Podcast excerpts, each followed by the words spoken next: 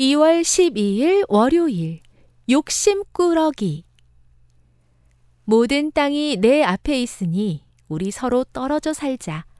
내가 왼쪽으로 가면 나는 오른쪽으로 가고 내가 오른쪽으로 가면 나는 왼쪽으로 가겠다. 창세기 13장 9절 예배가 끝난 뒤 교회 식당으로 내려간 준영이는 자신이 좋아하는 딸기가 있는 것을 보고 너무 기뻤습니다. 하지만 준영이 차례가 되었을 때는 딸기가 하나도 남아있지 않았습니다. 누나와 형들이 모두 먹어버렸기 때문입니다.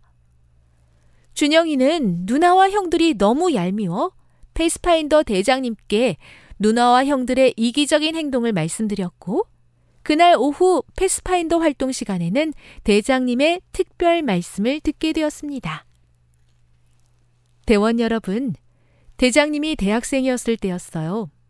교회 식당에서 사과가 나왔는데 한 선배님이 눈을 감은 채로 사과를 집는 거였어요.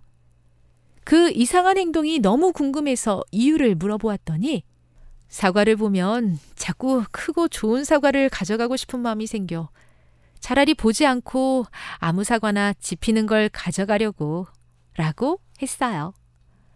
와, 멋진 선배님이지요.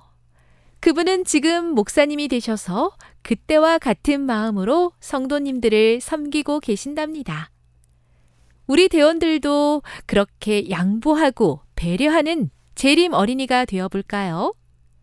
다른 사람을 위해 자신을 희생하는 마음은 예수님의 마음입니다. 다른 사람을 위해 좋은 것을 양보하는 예수님의 마음. 오늘부터 바로 실천해 보길 바라요. 파이팅!